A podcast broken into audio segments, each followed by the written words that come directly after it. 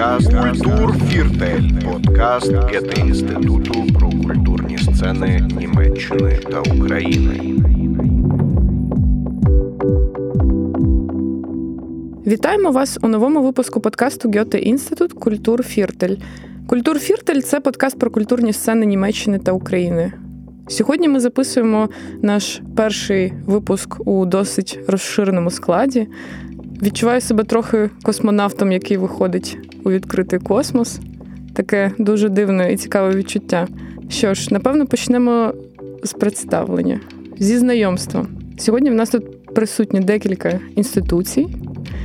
Зі мною моя колега Ілона Демченка, менеджерка проєктів з House of Europe, та дві прекрасні Анастасії: Анастасія Сліпцова та Анастасія Селенок з Digitizing Space. Мене звати Ольга Тугарінова, я проектна менеджерка з Гьоте інституту в Україні. Усім привіт, дякую, що до нас приєдналися. Насправді, ми хотіли сьогодні у такому максимально невимушеному форматі, наскільки в нас вийде, поговорити про те, про що, власне, мені здається, говорили весь цей рік, про перехід у діджитал. Наш подкаст присвячений українській і німецькій культурним сценам. І от більше року тому українська і німецька культурна сцена раптом опинилися неочікувано для себе в один в дуже схожій ситуації, якої раніше вони ні та ні інша не, не, не переживали. Все пішло з офлайну в онлайн. І, власне, ваша Організація, яка якраз створилася на цій хвилі, здається, має тепер через рік багато досвіду е, і може розказати, як цей прихід в онлайн відбувався. Розкажіть, як ви взагалі, якщо можна, як ви взагалі прийшли до цього? Як е, як ви опинилися у ролі тих, хто зараз переводить організації і допомагає їм онлайн активно працювати? Стрибнули просто в перший вагон. Як могли, знаєш, тільки сказали, що в Україні буде локдаун, і ми такі гей, треба щось з цим робити. Ну, В принципі, це так і було. Ну, е, можна сказати так, тому що ми е, спочатку Самі трошки розгубилися, тому що в нас у всіх були свої офлайн-активності. Ми ми з Настю з технологічної сфери. Ми багато працювали з розвитками технологічної екосистеми, зі стартапами, з інноваціями, з різними там бізнесами тощо. І рік, скажімо так, в нас той березень застав також трошки в розпачі. Ми такі, як Траволта, знаєте, з мему такі. Ну, це дуже дуже, дуже дивно. сказано. Так, і був такий момент, ем, думаю, що розповім спочатку, з чого взагалі все почалося, е, коли.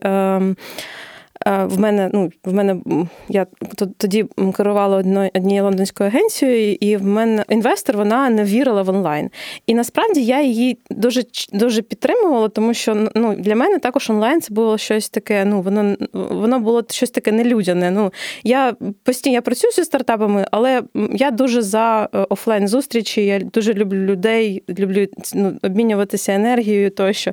І для мене, але я також дуже люблю експериментувати. Я люблю челендж челенджі. Тобто, тобто, коли ми все це закрили, так цю нашу діяльність міжнародну, е, я опинилася е, в Одесі, так і ми, і я така думаю, добре, ну можливо, це закінчиться, так, але щось потрібно робити наразі. І тоді ми просто почали зідзвонюватися з різними людьми, там з друз, з друзями, наприклад, які також опинилися по по, по всіх країн там різних країнах і розмовляти про спільні челенджі. І так так, так вийшло, що досить випадково ми зідзвонилися з моїми друзями з Італії, коли де там був, коли там був саме такий дуже сильна криза. І ми такі всі з технологічної сфери, нікому нічого робити, всі в локдауні. І ми такі, о, а давайте зробимо онлайн якусь якусь двіжуху, щоб в принципі зрозуміти, як це працює самим, і якимсь чином розвеселити людей, і, можливо, якось навіть допомогти. Ми такі, ну що будемо робити? Давайте зробимо хакатон. Е, скільки нам на це потрібно часу? Ну, для пілотного проєкту там 20 євро на домен, та в принципі там е, тиждень на на того, щоб там зібрати якихось 50 людей. Е, ми заанонсували, дійсно зробили це на колінці, заанонсували. В нас було у нас був такий ажіотаж, ну було 2000 людей. Про нас написали всі національні е, італійські е, медіа, міжнародні там Fortune, Wired, La Stampa.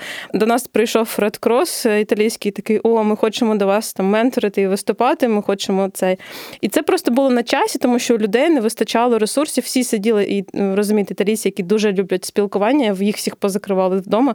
Їм для них це воно там було такий поштовх енергії в, онлайні, що ми дуже здивувалися. Тобто, і після цього проєкту у нас ми почали. Включатися в міжнародні проекти там UVC Virus, Global Hack, робити також якийсь там консалтинг, вже навіть там збирати якісь платформи. Ось. А потім так вийшло, що до до, до мене просто Фейсбук постучалися з Гьоте інституту. І такі ми тут чули, що ви хакатони робите онлайн. А давайте ми ви нам допоможете українській культурі. Ну і так е, ми почали збирати команду. Так ми з Настю, до речі, до цього працювали е, в Юніт Сіті разом. Ми просто, ми просто, скажімо, друзі. Та, і знаємо знаємо один одного дуже давно. З 15-го року десь. Тобто, так. і в принципі, ми такі і так просто вийшло, що я позвала Настю в команду. І е, так вийшло, ну, що насправді таке... там там була така трошечки теж цікава історія. Насправді це ти позвала Настю в команду. Ні, насправді там було трошечки трошечки інакше, тому що я завжди до цього, ну тобто, якщо Настя, вона така з підприємницькою жилкою, яка завжди працювала на себе, там запускала ракети в космос, робила якісь там неймовірні саміти і так далі, то я робила те ж саме, але, е, скажімо так, для когось. Да? Тобто я завжди працювала в більш в такому корпоративному можна сказати, секторі, тобто завжди була найманим співробітником. І е, так сталося, що як тільки у нас там стукнув локдаун, я приїхала з Берліну. На наступний день сказали, все, кордони закриваються до побачення. От е, І е, мені кажуть, на роботі я була операційним директором да, там в одній компанії, і мені кажуть: ну слухай, тут така справа, економимо бюджет і скорочуємо штат, тому якби ну, до побачення. І я сижу, думаю, ну капець. Тобто, ну, е, топ-менеджмент не хантять в локдаун. Всі взагалі не знають, чи буде взагалі щось працювати. І я сиділа дійсно, як Джон Траволта, така, що робити. І написала Насті. Настя така. Е, ця фраза взагалі тепер стала моїм е, девізом, чи що вона каже: так, жінка, досить виховувати чужих дітей. Каже, давай ми з тобою щось зробимо. Е, І я тоді моє там відчуття було, знаєте, як Рапунцель, коли вона там вийшла з цієї башні в мультику, яка така: Ні, я най, найгірша ді, найгірша дитина. А потім, ой Боже, яка там зелена травичка. От я так, Боже, так, треба робити свій бізнес. А потім така: Ні, Боже мой, як же ж як же ж страшно, я краще піду, знайду собі якусь роботу і буду далі отримувати там зарплатню кожного місяця місяця.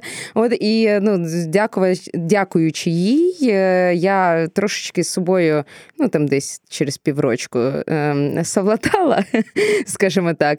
Е, так, і ми, і ми просто з хататону це був такий знаковий проєкт, який, по-перше, ну, був Е, пілотний в Україні. Так, ми були першими, хто зробив взагалі онлайн хакатон. І якщо я не помиляюся, досі по показникам, по цифрам нас ніхто не переплюнув в онлайні саме. Так, тобто 1200 учасників, плюс там ще дуже багато менторів, спікерів і так далі. Тобто це півтори тисячі людей в онлайні на часі. А, І ми також з Настею ну, вирішили, що це буде проєкт, де ми зрозуміємо, чи можемо ми працювати разом, тому що ми якби товаришували, але товаришувати і працювати разом це трошечки різні речі. От і е, пішло, поїхало. От якось так вже більше року пройшло, і е, і слава Богу, повторюємо хакатон. Важко повірити, звичайно, що вже пройшло більше року.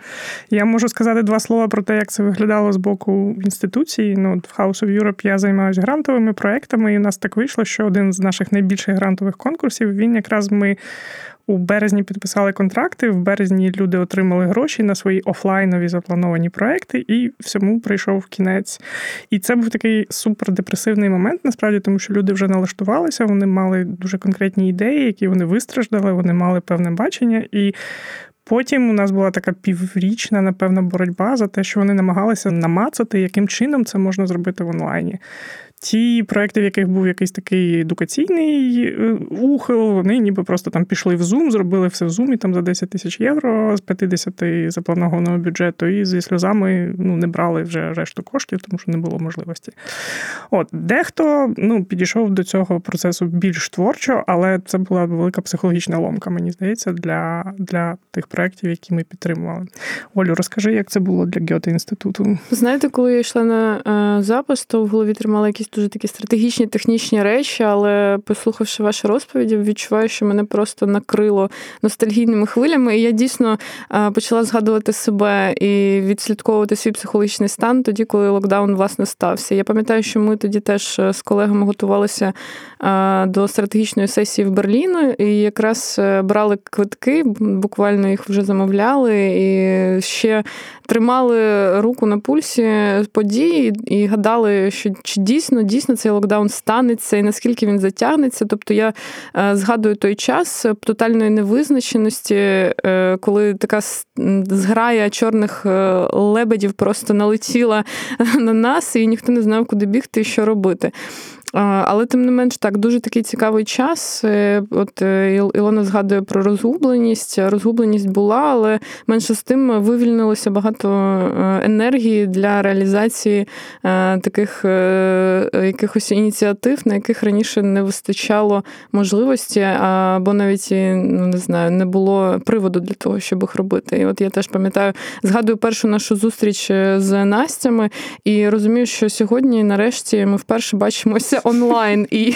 Це правда. Так, до речі, це історичний момент. Команда, яка зробила великий проєкт, і не один разом, вона вперше зустрічається офлайн. І да, і наскільки, наскільки навіть знаєте, не, не те, щоб технічно повпливав локдаун на організацію всіх подій, а взагалі навіть як стосунки між людьми і соціальні зв'язки зараз вибудовуються. Так. Це цікаво.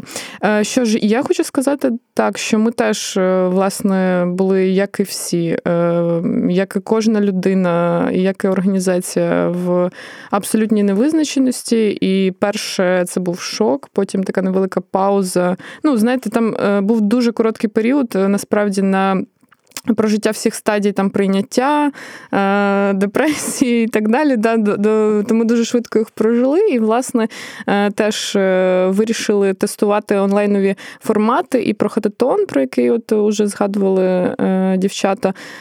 Це, скажімо, теж був такий пілот, в якому ми, як організація, себе хотіли випробувати, чи зможемо ми взагалі осягнути і зробити подію, навіть не розраховуючи на успіх, який ну, дійсно дійсно стався і перевершив всі наші будь-які прогнози і передбачення. І цифри тримаються. От і цього року вже новий челендж, е, щоб власне не опустити ці показники. Ви сказали трохи про свій бекграунд, і насправді я так розумію, що от коли ви прийшли, от отримали цей е, історичний меседж вже в Фейсбуці про те, що давайте зробимо культурний хакатон. Це був перший досвід такий. Як вам працюється з культурною сферою? Чи сильно вона відрізняється від вашого попереднього досвіду? Я вже бачу посмішки.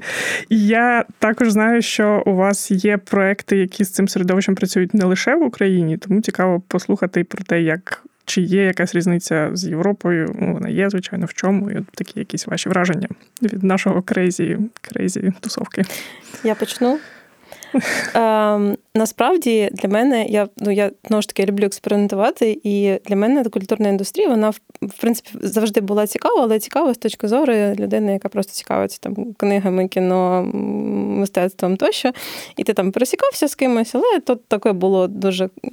Я не працювала ніколи з культурною сферою, тому що в основному моя аудиторія це був бізнес. Е, корпорації, стартапи, е, ну, люди, які такі більш там, заточені на на якісь там конкретні результати, і вони такі структуровані, ну, не завжди теж.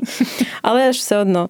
І коли ми почали працювати з культурною сферою, по-перше, це було вау, круто. Ну, Ти доторкаєшся до чого, до, до, до чогось такого, про що ти читав, наприклад. так, Наприклад, там працюючи з видавцями, ти такий о, о, клас, там чи там книжковим арсеналом. Я просто обожнюю книжковий арсенал канали, і там для мене це було дуже так ну класно, те, що ти можеш законтриб'ютити, допомогти цій організації. Так? Але звісно, е, в нас також ми дуже сильно вивчали цю аудиторію. Оля, пам'ятаєш, коли ми перші робили концепт драфти хататону, я вас просто питала, молила просто прописати мені опис кожної з аудиторії, тому що я не розуміла, як е, працювати, наприклад, як достукуватися до тих, до тих, до тих, як вони можуть себе поводити, наприклад, тому що онлайн це про це про поведінку. Так, це про поведінку. В принципі, івенти це про поведінку. Тобто, коли ти вистроюєш безпосередньо якийсь алгоритм якісного якісного івенту, якісного бізнес-нетворкінгу, там бізнес-делегації, whatever, ти аналізуєш аудиторію, ти розумієш, що вона буде робити там в тому чи на іншому. Е, тут я взагалі не розуміла. У мене було таке голубий океан, блакитний океан. Ти знаєш, для для нас це теж завжди голубий океан. Ми самі досліджуємо нашу аудиторію постійно, але я пам'ятаю, пам'ятаю той момент, і я навіть вийшла в таке польове діджитал дослідження і е, там зробила, влаштувала такий марафон з дзвінків з усіма так, своїми ну, друзями, де ж представниками культурної сфери. І хочу сказати, що це для мене теж був там після двотижневої паузи на ізоляції. Дуже класна така соціальна ініціатива. Ось тому е, зараз, вже коли ми попрацювали в принципі з із там з художниками, наприклад, із там е, бібліотекарями, із видавцями, із там з дизайнерами, з ким ми там ще працювали. Ми працювали, в принципі, мені здається, з кожною аудиторією такого сектору. Так там е, з кіно ми робили Digital Labs для House of Europe. Тобто ми ми розуміємо, що що, що е, е, в маленьких групах ми також не сегментували. Наша менеджерка вона там також постійно прибігала з інсайтом, сайтами. Ой, дивись, там художники, вони такі класні, вони щось малюють, а музиканти грають в ефірі. О, я їм кажу, що не потрібно, але вони все одно грають. Ось, тобто, ну дуже дуже прикольно багато інсайтів, але е, ну, дуже дуже відрізняється, звісно. Ми працювали, е, коли ми зробили хататон, до нас також звернулися з з Італії, також з італійська та брюссельська організації е, European Cultural Foundation, які також робили такий міжнародний хататон, де вони мечили бачили е, навіть континенти. Там була Італія, там була Бразилія, там були ще ще африканські континенти, я не пам'ятаю країна. І вони також робили хататон по таких глобальних рішеннях. І ми, в принципі, робили їм як концепт, тобто і вони вже потім це все запускали. Ось і е, там, звісно, ну я можу просто сказати, думаю, що паралелі між європейською та українською аудиторією для мене це був інсайт. Та був такий, можна сказати, класне приємне здивування в тому, що наскільки так нам складно працювати з українською українською аудиторією та переводити її в онлайн, тим більш культурною. Але яка до цього навіть не знала, що таке Zoom, наприклад, так, чи Google Календар, наприклад. Slack. Але а Slack я взагалі мовчу. І досі не знаю. Досі не знаю. Але знову ж таки, е, наскільки ми швидше адаптуємось ніж європейці. Для мене це був дуже класний інсайт. Якщо ми хочемо, якщо ми мотивовані, ми це е, ми беремо, ми вчимося слаку, ми вчимося календлі. Ось в Європі це трошки складніше, тому що, по-перше, там набагато все повільніше і дуже великий resistance rate такий, типу, ні, я подожду, я подожду, я I will wait. Коли пандемія скінчиться, да, да, да, да, і знову повернемося офлайн. Ну ще тут така штука, що мені здається, е, ну доповню просто до Насті що е, наші люди, взагалі, наш менталітет, ми ем, дуже хваткі на можливості. Тобто, якщо надають можливості, ми, типу, відім цель, не відім препятствій. Е, і мені здається, що це ну, грає дуже велику роль, і також у нас немає такої розбещеності, можливо, якимись грантовими ініціативами, які є, допустим, там в Європі. Вони є, звичайно, і знову ж таки залишить залежить від сектору. Да, Там в it секторі, можливо, це дещо менше, в культурному секторі дещо більше, ще в якомусь секторі там, мабуть, здоров'я ще більше. Але все одно це не в такій кількості, яка як в якій це представлено в Європі. Я більше працювала все ж таки з е, проєктами з центральної та східної Європи, так тобто. Трошечки відрізняється від там європейських проєктів в нашому ем, в тому понятті, в яких ми їх розуміємо. От то там в принципі, е, є ще дуже великий, там, як Настя каже, резистенс. Люди бояться. Люди бояться помилитися, люди бояться а, сказати свою ідею і бояться, що ця ідея буде там кимось взята та імплементована. От, Тобто тут ще потрібно зважати, особливо в онлайні, треба зважати на те, що е, вибудовувати довіру, мабуть, між людьми для того, щоб вони хотіли йти, щоб вони хотіли щось робити. От, і е, як то кажуть, говорити відверто да, там, про свої проекти і показувати їх спільноті. Як людина, яка стала за лаштунками обох процесів, і, скажімо так, бачила обидві сторони Е, цієї розмови, скажімо так, і взаємодії. Так дійсно хочу сказати, що комунікаційний е, челендж, е, напевно, стояв на першому місці під час нашої першої спільної онлайн-події, тому що раптом культурна сфера, яка собі жила прекрасно і не думала ні про які слеки, sharing the screen там і так так далі, да, та таблички, кнопки, раптом з цим стикнулися, зіштовхнулися.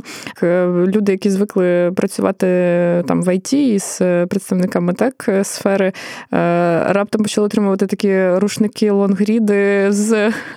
Повідомленнями і скаргами на те, що все не зрозуміло нічого, але дійсно ми впоралися, і тут е, теж, напевно, що для мене дуже було важливо, що все-таки на першому місці стояв цей такий human scaling фактор, що все-таки людяність, гуманістичність перемогли, і саме це да, допомогло нам досягнути ефективних результатів. Да. І цікаво. Ну, Сьогодні буде багато алюзій на Насіма Талєба і його антихрупкість. Е, і от як ви вже сказали, що дійсно в українській культурній сфері йде Оскар за антихрупкість 2020. Але от мені цікаво, я пам'ятаю хататон минулого року. Це був така. Ну я приєдналася трохи пізніше вже до вас, але дійсно тоді була така хвиля ентузіазму. Всі були дуже раді можливості щось робити. І, хоча був цей острах і опір, в той же час було і велике бажання, нібито вийти з це обмеження, штучне таке на всіх накладене, і побути разом у цьому такому, хоч і віртуальному, але просторі. Мені цікаво, після цього ви вже зробили цілу низку заходів з цією аудиторією також, або там за її певним сегментом. І пройшов час, люди трошки призвичаїлись, вони там знайшли кнопку шерити скрін, і вони, напевно, вже не так сильно горять, вони не так сильно прагнуть е, от цього контакту віртуального. Як вам здається, як тепер, от як, як зараз працювати в онлайні з аудиторіями? Зараз, е, звісно, є тенденція того, що люди втомилися. Да? Ми це бачимо, наприклад, якщо е, там взяти, наприклад, Україну, і коли зняли локдауни, там не знаю, зробили кураж базар, там було просто трошечки пекло е, в плані людей, тобто їх було дуже багато. І я, наприклад, по собі, коли я туди прийшла, я така, о боже мій, тобто мені було страшно, знаєте, така трошечки паніка, тому що ти боїшся натовпу. Ну, особливо в мене от таке було відчуття. Хоча я сама по собі дуже комунікабельна людина там Atlas Weekend, звичайно, да, давайте мені до сцени, будь ласка. Ну тобто, і я скажу, що люди стомилися, і люди Е, тут не просто стомилися, є російське слово і зголодались. Да? Тобто вони вже е, із жадібністю ходять на заходи, чого не сказати, наприклад, те, що було там півтора року назад, коли всі робили офлайн заходи, і в Києві, наприклад, їх було там по 60 по 80 тільки в сфері технічній. От і всі такі, ой, е, ще один захід, ну таке. Зараз. Ем, Є тенденція до зниження цієї активності, але я переконана в тому, що якщо ти даєш цікавий контент, якщо ти даєш класну можливість, люди прийдуть. Тобто, основна відмінність, наприклад, те, що там ми для себе зрозуміли офлайнового заходу та онлайнового заходу, те, що ти вже не можеш читерити, ти не можеш позвати неякісного спікера, ти не можеш зробити неякісну, некльову, не таку а, класну програму. Тому що якщо раніше там якийсь спікер виступає, ну таке собі, да, там з непідготовленою якоюсь а, контентною програмою, зараз ти вже за цим не вийдеш. Тобто, якщо е, спікер. Або контент, який придумується програмними менеджерами, не не кетчі, да, тобто він не е, зловлює увагу е, глядача або ж онлайн-учасника, він спокійно собі закриває ноут або ставить на м'ют і йде собі, не знаю, мити посуд, займатися своїми справами. І стравами. і стравами теж, да, і ніяким чином не е, контриб'ютить, да, тобто не не віддає якусь там частку себе. От, І тому мені здається, що контент виходить, все ж таки вийшов на перше місце, і я дуже рада тому, що зараз ти вже дивишся і розумієш, що організації, люди, івент-менеджери, програмні менеджери стали цьому приділяти дуже набагато більше уваги, чим то було на офлайн заходах, і стали заморочуватися. Наприклад, як от ми зараз готуємо проєкт е, Сівіл мечу, і просто сьогодні на двох зустрічах зламали собі мозок, як зробити так, і щоб ну на трьох зустрічах так я я просто е, делегувала третю зустріч і не приєдналася до неї. Але е, ми просто дійсно ламали собі мозок, як зробити так, щоб людина, от як прийшла, щоб вона залишилася, щоб їй було цікаво цікаво, де у нас є демократія, де ми даємо вибір, вибір, де у нас немає демократії. Демократія в якийсь момент закінчується. Ну тобто, це цікаво, це е, такий е, експеримент для нас, це челендж для нас, і це так гріє душу, але ми впевнені в тому, що е, на виході буде кльово, класно, і всі будуть говорити: Вау, тут ми були, а всі інші нетворкінги, ну то таке. Я теж думаю, що ви чули оцей такий скепсис, особливо на початку, коли ще толком ніхто не розумів, що таке онлайн-івенти. Власне, так, онлайн-івенти, що там їх робити. Да? На Ютубі послухаю, да. знаєш. А, да, і, і, і, і дійсно, ось е, зменшення цих логістичних витрат та, типу, відсутність фізичної присутності, sorry за таке формулювання, е, створює таку ну, дуже уявну штуку, що типу онлайн-івент дуже-дуже легко робити. Але насправді зараз ми, ми розуміємо, що зменшення зменшення, ну не те, щоб зайвого, а там відсутність усіх цих штук, які ми витрачали раніше на логістику, так, на доїзди, на дорогу, на розміщення, на форшети. От про що вже згадали, е, воно вивільняє дуже багато енергії, яку можна. І не те, щоб можна, а яку тепер доводиться присвячувати роботі над контентом, над програмою, над тим, щоб ловлювати учасників. І Дуже часто ще, от е, зі свого досвіду, хочу поділитися, що насправді е, ніхто ніколи не каже, що я втомився від концертів, да, наприклад, або від, від якихось офлайн івентів. Але присутня, тим не менш, така е, тенденція, що дуже-дуже втомлюються від онлайну. Не від самих там форматів івенту, а взагалі від самого явища онлайну. Кажуть, що прям Zoom мене висмоктує. Zoom дзвінки мене висмоктує. І про це говорять психологи, що кштибу е, це відбувається через те, що основний відсоток інформації ми, як люди, сприймаємо через е, невербально, взагалі невербально. А е, опинившись перед монітором 24 на 7, ну особливо рік тому, да, виходить, що в нас лишається лише вербальність, через яку ми маємо заповнити отой, оту більшу частину. І це, по-перше, від нас вимагає більше зусилля. По-друге, ми все ще відчуваємо те, що ми щось щось випускаємо, щоб, начебто, життя проходить повз, немає цього фізичного контакту, і ну, через це тримати аудиторію дуже-дуже складно. От е, хотілося б поговорити про цей, напевно, психологічний аспект цієї залученості. Про, про технічний ми вже розказали трошки, да, зачепили. Я як тут... ви самі справляєтесь, як ви себе взагалі ага. емоційно тримаєте, щоб е, ну, координувати такі великі маси людей, бодай хоча й в онлайні? Мені здається, що з психологічної точки зору онлайн він все ж таки дав можливість бачити інше обличчя, і він стер кордони. Тобто, якщо, наприклад, раніше ми там могли проводити офлайн захід там в Києві, да, хтось там приїжджав з інших міст, можливо, люди прилітали, але це знову ж таки скажені витрати на логістику, перельоти, акомодації і так далі, і тому подібне. То зараз ти такий можеш зі свого робочого місця організувати захід на 10 країн і, типу, і всім все ок. Але психологічно для мене особисто я дуже стомлююся. Тобто для мене офлайн зустрічі я переношу легше, ніж онлайн зустрічі. А оскільки зараз ми працюємо над декількома проєктами, у нас команда в декількох країнах і в декількох часових зонах, то в тебе ну, типу, цілий день на цих зумах і чесно болять, болять очі, болить все, ти постійно сидиш. Я показую свого кота, щоб розрядити обстановку. Знаєте, типу, дивіться, в мене є кіт. Я скажу іншу сторону. Є так, я да, я я згодна, що ми втомлюємося. Навіть там пару тижнів тому була конференція, бізнесова конференція. Не, не пам'ятаю за економіст, там SEO Zoom е, сказав, що він втомився від Zoom. І всі і всі, і всі медіа підхопили це, і був ті такі Вашингтон, е, це Wall Street, Journal, там е, Zoom SEO has a Zoom fatigue.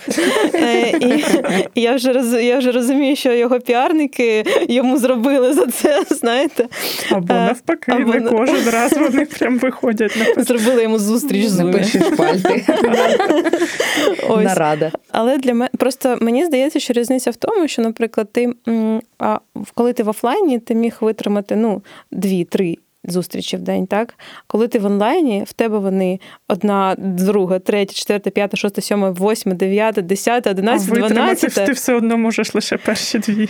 Е, І якийсь стрім в кінці ще збільшилась е, продуктивність і збільшилась. Тобто, наприклад, коли ти приходив на офлайн зустріч, ти попив кави, small talk, е, поговорив, е, і потім вже там приступив до до якоїсь конкретики. На зумі, ну добре, small talk, ну одна хвилина. Потім ви починаєте працювати. І саме в цьому різниця, що концентрація продуктивності вона ну, більша в онлайні, ніж в офлайні. Тому що це як людина, яка колись на Юніті робила по 5-6 зустрічей е, в офлайні, 5-6-7, і я просто виходила, тобто я більш інтроверт. Тобто я люблю офлайн зустрічі, але я люблю їх в коли ну, коли це в міру.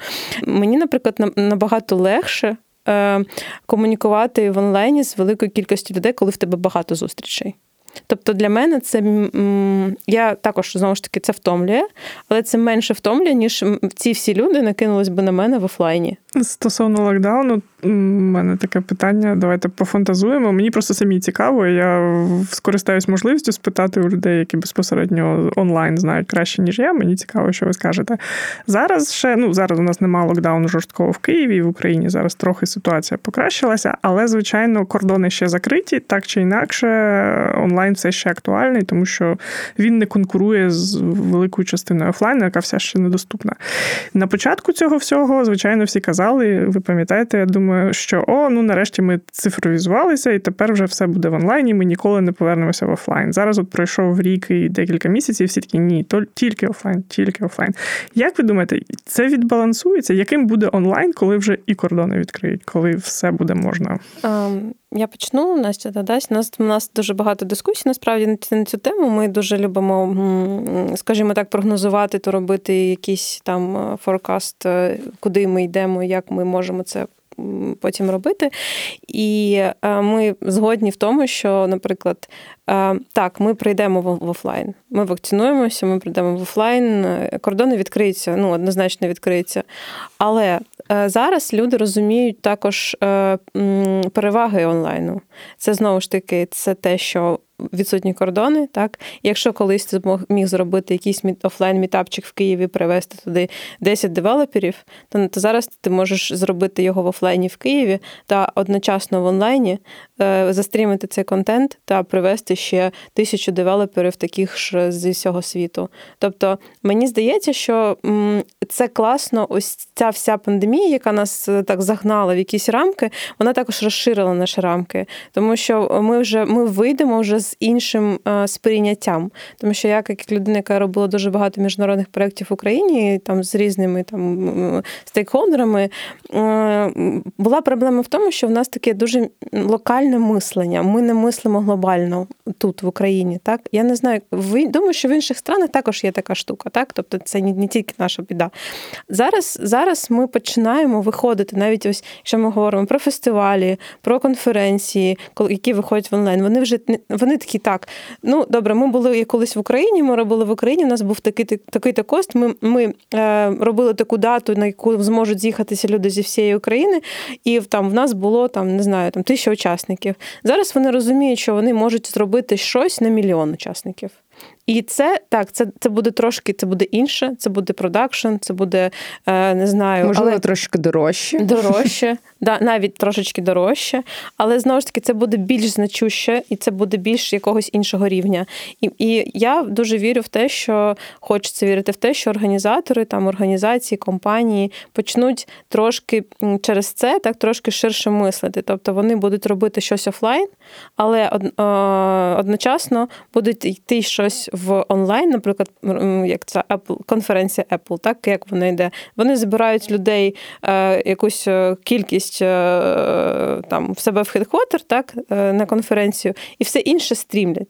І і цей стрім чекають всі. Чи не знаю, футбол, збирає якісь там е, ну, стадіони дивиться а весь дивитися світ. весь світ. Тобто, в принципі, нам відкрили такі можливості. Люди навчилися, так вже вони знають, вони вже не відійдуть від не відійдуть від, від. Якщо до цього люди такі думали, ну онлайн, то що це за фігня? Ну, типу, то зараз вони всі вміють, всі знають вже, що інструкції перечитали. Ось тому таке майбутнє гібридних форматів, мені здається, воно дуже воно вже зараз є, і воно буде розвиватися і надалі. Ну, зараз ну, це все починається, да, і воно набирає дуже багато ну, дуже великі оберти. Тим паче, що той же веб-саміт, якщо я не помиляюся, вони ж недавно оголосили, що типу ми маємо а, де там там 200 людей, які зберуться, умовно кажучи, не пам'ятаю точно суми, але 200 людей там зберемо в офлайні, все інше в онлайні. І це, до речі, також також надає такого грифу ексклюзивності. Потрапити тобто, всі 200 попра... людей. потрапити в ці концентровані 200 людей. Да, І насправді це дає це дає таку теж дуже кльову штуку, яка е, прямо дотична, наприклад, до монетизації. Тому що зараз, наприклад, те, що почалося рік тому назад, з чим стикнулися? З тим, що на онлайн-заходи дуже важко продати квитки наприклад, для учасників. Тобто е, всі діячі, це стосується і е, тех-сцени, і культурної сцени, почали робити е, або ж волонтерські якісь проєкти, або ж брати, наприклад, там безкоштовно щось робити на, на, на волонтерських засадах, або ж залучати спонсорів, донорів, які покриють операційні операційні кости, і таким чином да, буде там, не знаю, витягнуть в паблік якусь активність і так далі. То тут в плані гібридних форматів все ж таки повернеться з більшою силою оця історія, коли людина. Платить за контент, яка не просто там чекає, коли відосик з'явиться на Ютубі концерту, да, і ой, подивлюся потім. Так, а де от прям буде е, мотивація заплатити кошти, тому що зараз, наприклад, з скажімо так, для того, щоб аудиторія прийшла на онлайн-захід, треба потратити набагато більше сили, ніж то було, по-перше, рік назад. Тобто, це вже зовсім інші комунікаційні та піар-бюджети, це вже зовсім інші плани, тому що ми розуміємо, що, наприклад, для того, щоб покрити KPI, наприклад, щоб там прийшло 500 людей, треба, щоб зареєструвалося або заявило бажання прийти на захід тисячу людей, да, щоб тобто 50 на 50, а в деяких випадках, якщо особливо не там це складна якась річ, де треба контриб'ютити, не просто слухати конференцію, де треба щось там хакатонити, наприклад, да, там кудись ходити на якісь зустрічі і так далі, то це взагалі інколи навіть X3, тобто доходить там 30-40% людей із тих, які зареєструвалися. Тому за гібридними форматами я вважаю, що це такий він-він для всіх, для тих, хто має кошти і хоче ексклюзивності, і для тих, хто Е, не може дозволити поїхати собі там, я не знаю, в Штати на тиждень, але хоче долучитися до цього контенту. Чому би ні? Ну так, дійсно, криза, яка подарувала нам, напевно, сталу модель е, івент-індустрії та існування це ось е, гібридний формат. І також це про крос-секторальність і різних сфер. Да? Власне, про що ми починали говорити, як IT і культура влилися одне в одного і почали хакатонити. А Також, я думаю, важливо зазначити, що, наприклад, для нас нас, як для інституцій, для Гете-інституту, для House of Europe, діджитал формат е, дуже класно римується із цінностями, які ми заявляємо. Це про інклюзію тотальну, да, що будь-хто може приєднатися, будь-де. да, будь-де. Це про подолання кордонів е, і це про безмежні можливості. Ці безмежні можливості ми власне розвиваємо в різних проєктах. Кожного дня. Кожного, кожного дня. дня. З 9 до 6.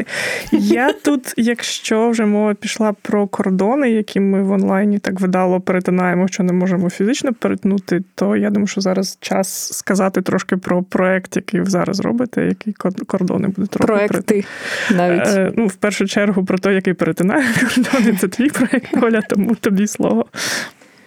Ой, а я навіть не знаю, з якого нашого проекту почати, але напевно з найбільше якимось. Напевно, е, з якому було присвячено найбільше зустрічей сьогодні. Да? Давайте про Civil Match поговоримо. Так е, ми е, вже з вами запускаємо цю ініціативу вдруге.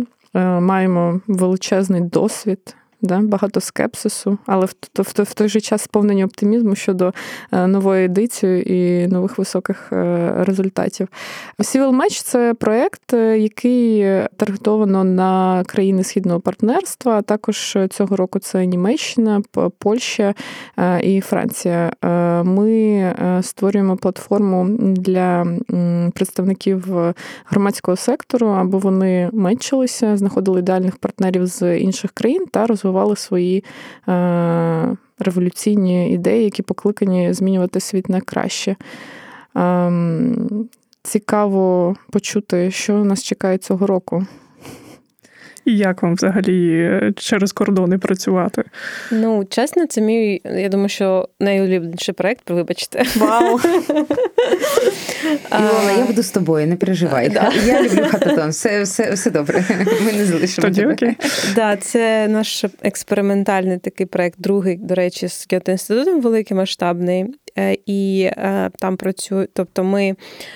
Дуже довго над ним брейнстормили в минулому році, і мені здається, ми зробили дуже крутий результат. Ем, ми зробили, ми також зробили дуже крутий алгоритм роботи. Ми знайшли класних людей, які зараз наші амбасадори в, в всіх країнах, е, які дуже ідейні, відкриті і а, такі вони готові хапати організації, там мечити їх відразу. І мені також здається, що цей проект він е, проривний в плані того, що. Він надає не тільки якісь там можливості грантові для організації, він надає їм можливості якісного спілкування з з тими людьми, з якими вони, можливо, не зустрілися б в офлайні. так?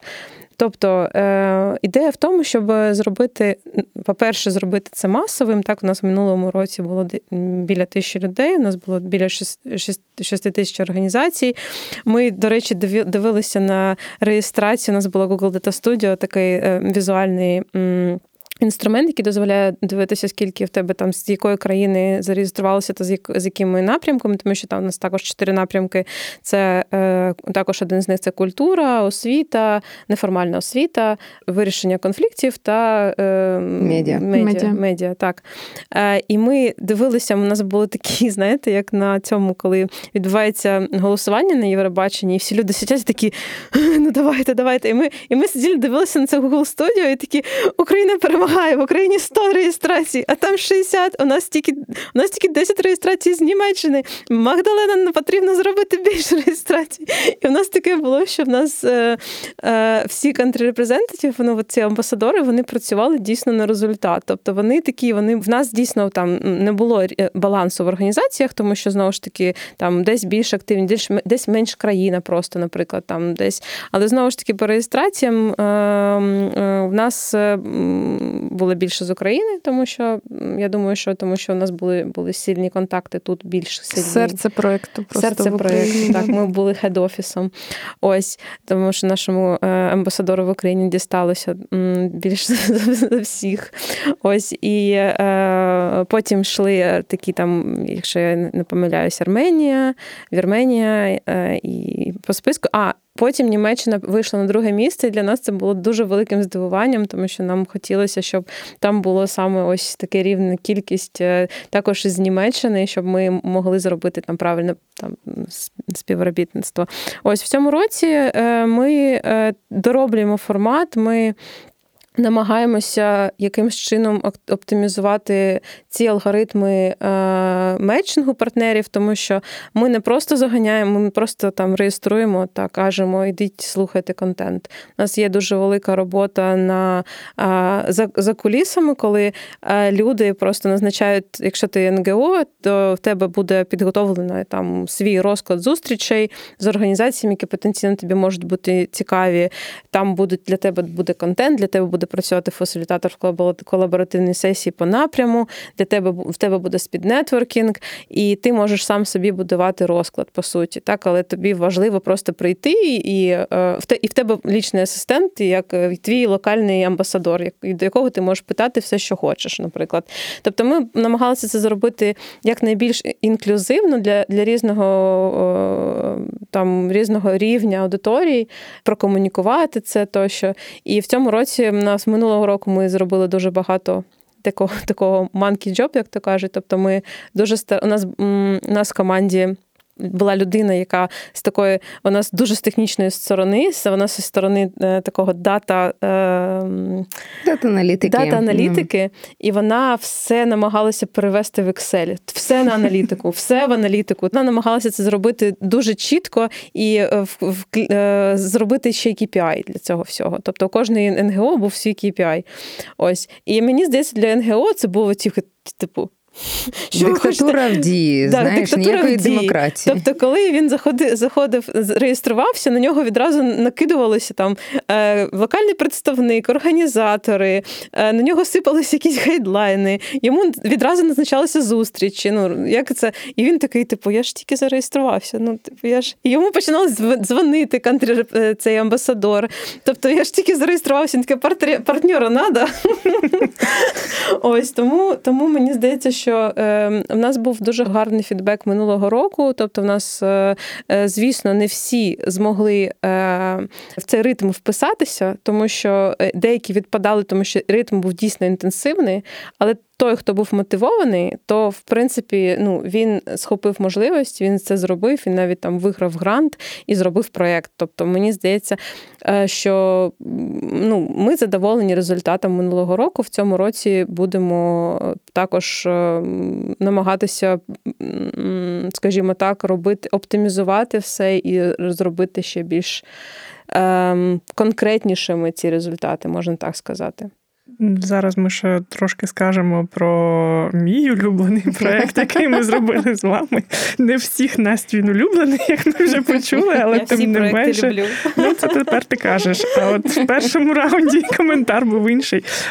Другий проект це, звичайно, наш хататон 2.0 тепер вже. Це другий. Перший був такий доволі спонтанний. Він так ніби виник на цій знову ж таки хвилі ентузіазму і бажання трошки вийти з хати хати. Власне, ми вдало інтегрували хату в бренд. І тепер в цьому році ми будемо робити ще один. Що буде цього року? Хто скаже? Може, і я, але буде краще, що скажете ви. Ми з початку, там, після після першого хататону, ми не стояли на місці, ми робили ще багато хататонів, хакатонів, ідеатонів і так далі, і тому подібне. Е, і цього року ми також е, вдосконалимо да, там більш технічну сторону процесу. Були зроблені висновки, і це, до речі, дуже класно. Да, там В кожному проєкті робити висновки та робити рефлексію, щоб розуміти, що було так, що було не так, тому що з переходом в онлайн не відійшла там кожні івенщики, мабуть, да, вони зрозуміють, що історія, коли в тебе в будь-який момент може піти щось не так, і не буває ідеальних заходів, е, воно десь от відзивається. Тому е, ми. Е, хочемо піти далі. Ми хочемо знову ж таки задіяти більше учасників, і ми хочемо все ж таки поєднати оці сфери, да, сфера культури та сфера технічна, тому що ми розуміємо, що да, там за діджиталізацією стоїть не тільки ідея, а її технічна реалізація. Ми бачимо зараз, як з'являється дуже багато різних платформ, в тому числі і для кінопоказів, і для фестивалів, і для стрімінгу, якихось концертів, і діджиталізуються у нас музеї. Ми робимо дуже багато якихось е, цікавих е, цікавих заходів для е, тієї ж книжкової сфери, мистецької сфери. Тому тут ми ми все ж таки не просто да, кидаємо кліч і егегей культурні проєкти давайте до нас. А ми також запрошуємо і технічних спеціалістів, яким не байдужа сфера культури, які можуть долучитися саме своїми, по-перше, ідеями, тому що ідеї е, дуже знаєте, дуже корисно іноді, як то кажуть, go beyond the brief, да, от за рамки за ті заступати. І ми розуміємо, що, наприклад, навіть в минулому році деякі технічні спеціалісти відкривали очі на те, що слухайте, а чому ви не думали там про цю штуку? І всі такі, блін, дійсно, а чому ми не думали про цю штуку? Да, це можна зробити. Тому хочемо зробити поєднати ці два сектори. Ми дуже віримо в тому, що на перетині з'явиться все більше проєктів, які е, потім. Як це випорхнуть з нашого хакатону і підуть у самостійне життя. От Тому дуже віримо, дуже хочемо, любимо хакатонити, тому що для мене хакатон це е, там, мабуть, мій найулюбленіший формат івентів. І і саме хататон теж мій найулюбленіший. Я просто бачу цей, ці очі, і я не можу а, не можу не сказати, що це мій найулюбленіший хакатон за всі 20 хакатонів, які були організовані. От, І я думаю, що я вже забула, що я хотіла сказати, тому що ти, ти своїми своїми очами просто мене мене трошечки так. Е, ну да, класна подія. Е, вже відкрита реєстрація, і я сподіваюся, що вона не закриється, коли вийде цей підкаст. Тому реєструйтеся, подавайтеся, буде фаново, буде весело, дуже концентровано. 48 годин без сну. Це ж класно. Доєднуйтесь до нас. Важливо сказати, що цього року хататон відбудеться 16-18 липня.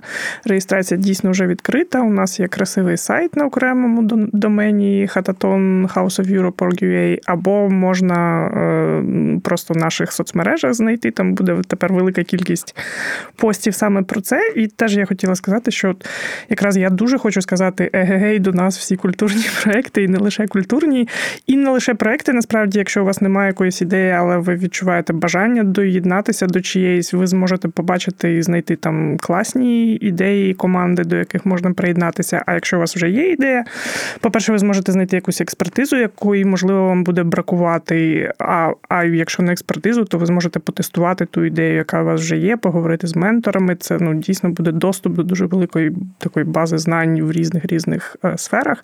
Ну і звичайно, я маю згадати, що у нас є немаленький призовий фонд, який ми теж плануємо роздати тим проектам, які справлять на наших незалежних суддів ну, найбільше враження. І минулого року у нас був дуже позитивний досвід. Причому він якийсь був такий позитивний з двох боків. По-перше, ми дійсно підтримали хороші проекти. У нас там дійсно і платформа є міжнародна ціла для фільм-показів, дуже така жива. У нас є такий український аналог Патреону, але кращий. Ми його ніби випустили в життя. Йоку він зараз розкручується. Е, цілий ряд хороших дуже проєктів, які ну, ми раді були, що вони з нами попрацювали. Але в той же час я знаю, що от є команди, які познайомилися там, вони нічого не отримали. Вони перший хакатон для них був таким, ніби лише ініціацією в цей онлайн світ, але вони працюють досі і вони планують прийти цього разу. Тобто, ну це взагалі найкраще, що може менеджер почути про свій проект.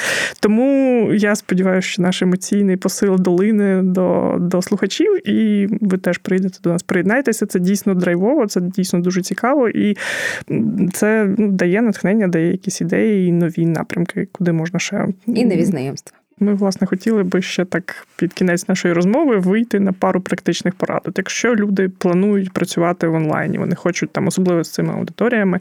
Раніше в них не було такого досвіду, але от нарешті в 2021-му вже вони вирішили, що пора.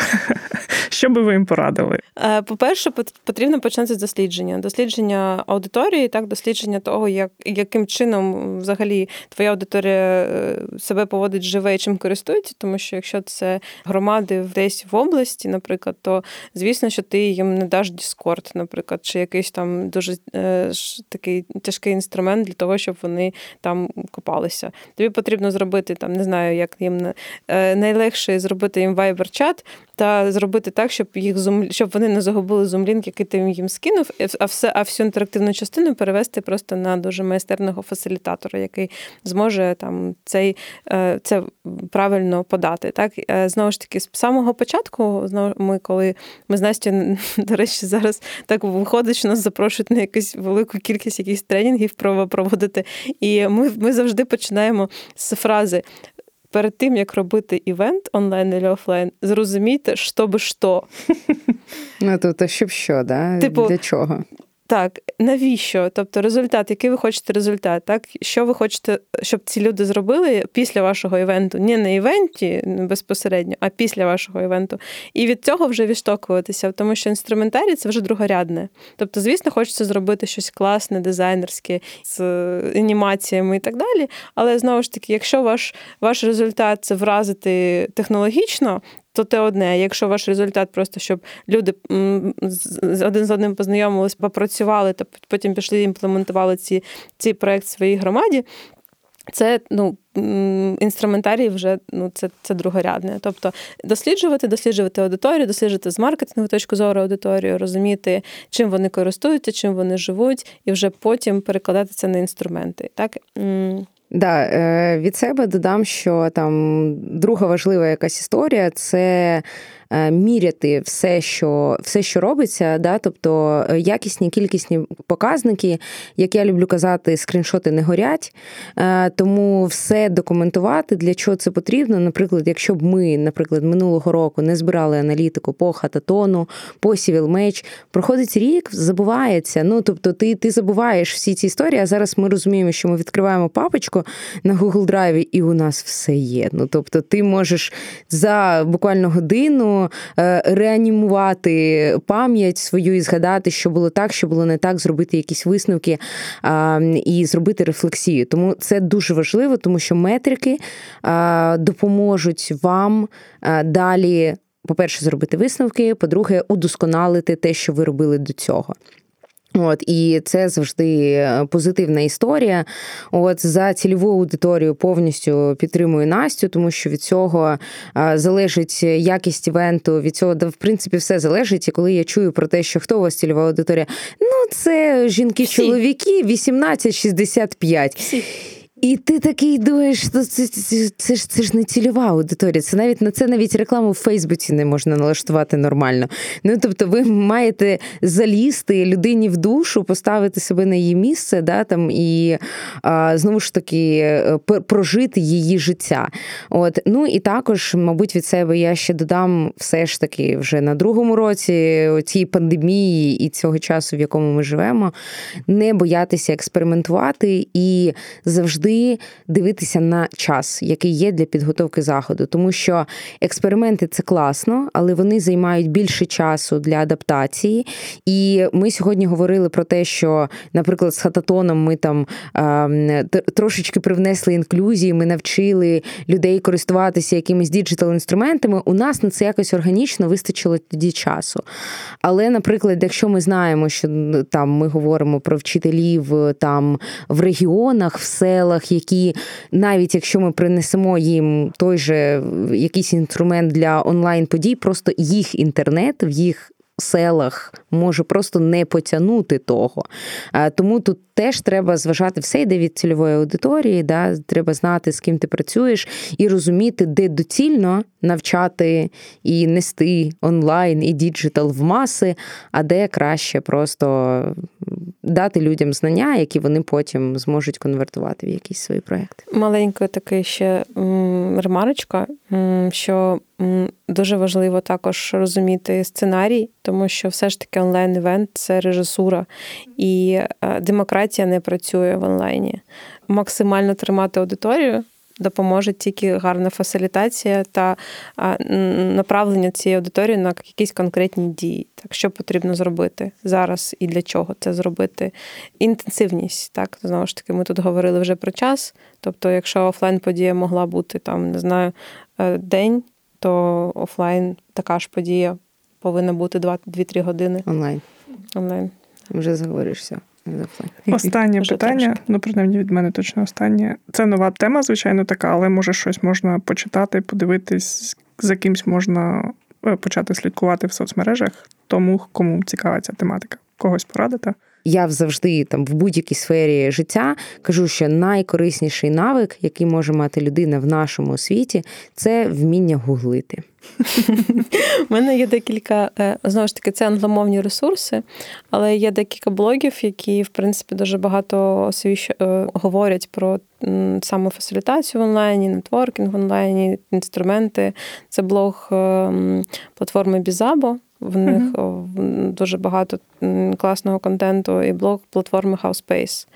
Тобто вони дійсно роблять такий таргетований контент на цю тему. А якщо щось е, це для переглянути, якщо щось почитати, то мені здається, що тут дуже така буде е, в тему книга, думаю, що з з такої inspiring part.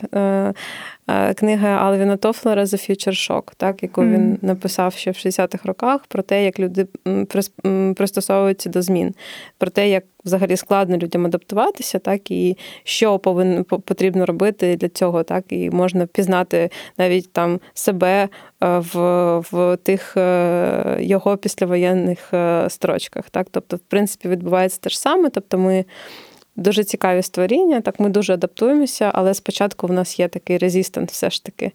Ось тому, тому якщо Мені здається, що ця книга дуже цікава. Саме е, е, я, я, я на жаль, не читала Чорного лебедя, про, про якого була алюзія до цього. Пора. Мені, мені чого Пора, чогось мені не заходить на сім толеб взагалі. Дивно, дивно, тому що ти, в принципі, такий, знаєш, яскравий приклад антихрупкості.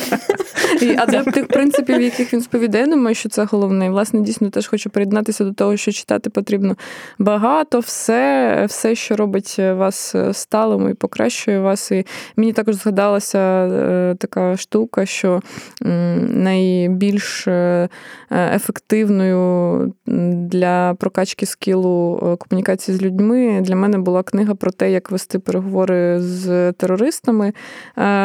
Ось, наприклад. Да? І також, якщо вже я встрибую в цей вагончик рекомендацій, хочу порадити українсько-німецький літературний блог Лектюра від Гьоте інституту, де ми публікуватимемо е, різні цікавинки, і, власне, цей подкаст е, також, а також можливості, до яких ви можете доєднатися, аби е, бути успішними в цей непростий час тотальної діджиталізації. Дівчата, дуже дякуємо вам за розмову. З нами були Анастасія Сліпцова та Анастасія Селенок з Digitizing Space. Дякуємо. що організації молодої та вже дуже успішної організації, у портфоліо якої багато-багато івентів. Дякую, що прийшли. Дякую, що поділилися. До нових зустрічей на наших спільних івентах. Сподіваюся, що наші слухачі зараз теж відкривають Google та гуглять, куди вони мають до наші, нас приєднатися. Наші івенти, по-перше. Гугліть хакатон, Civil Match. Так, Баркемп. Баркемп. Дякуємо вам дуже. Культурфіртель подкаст Гетеінституту про культурні сцени Німеччини та України.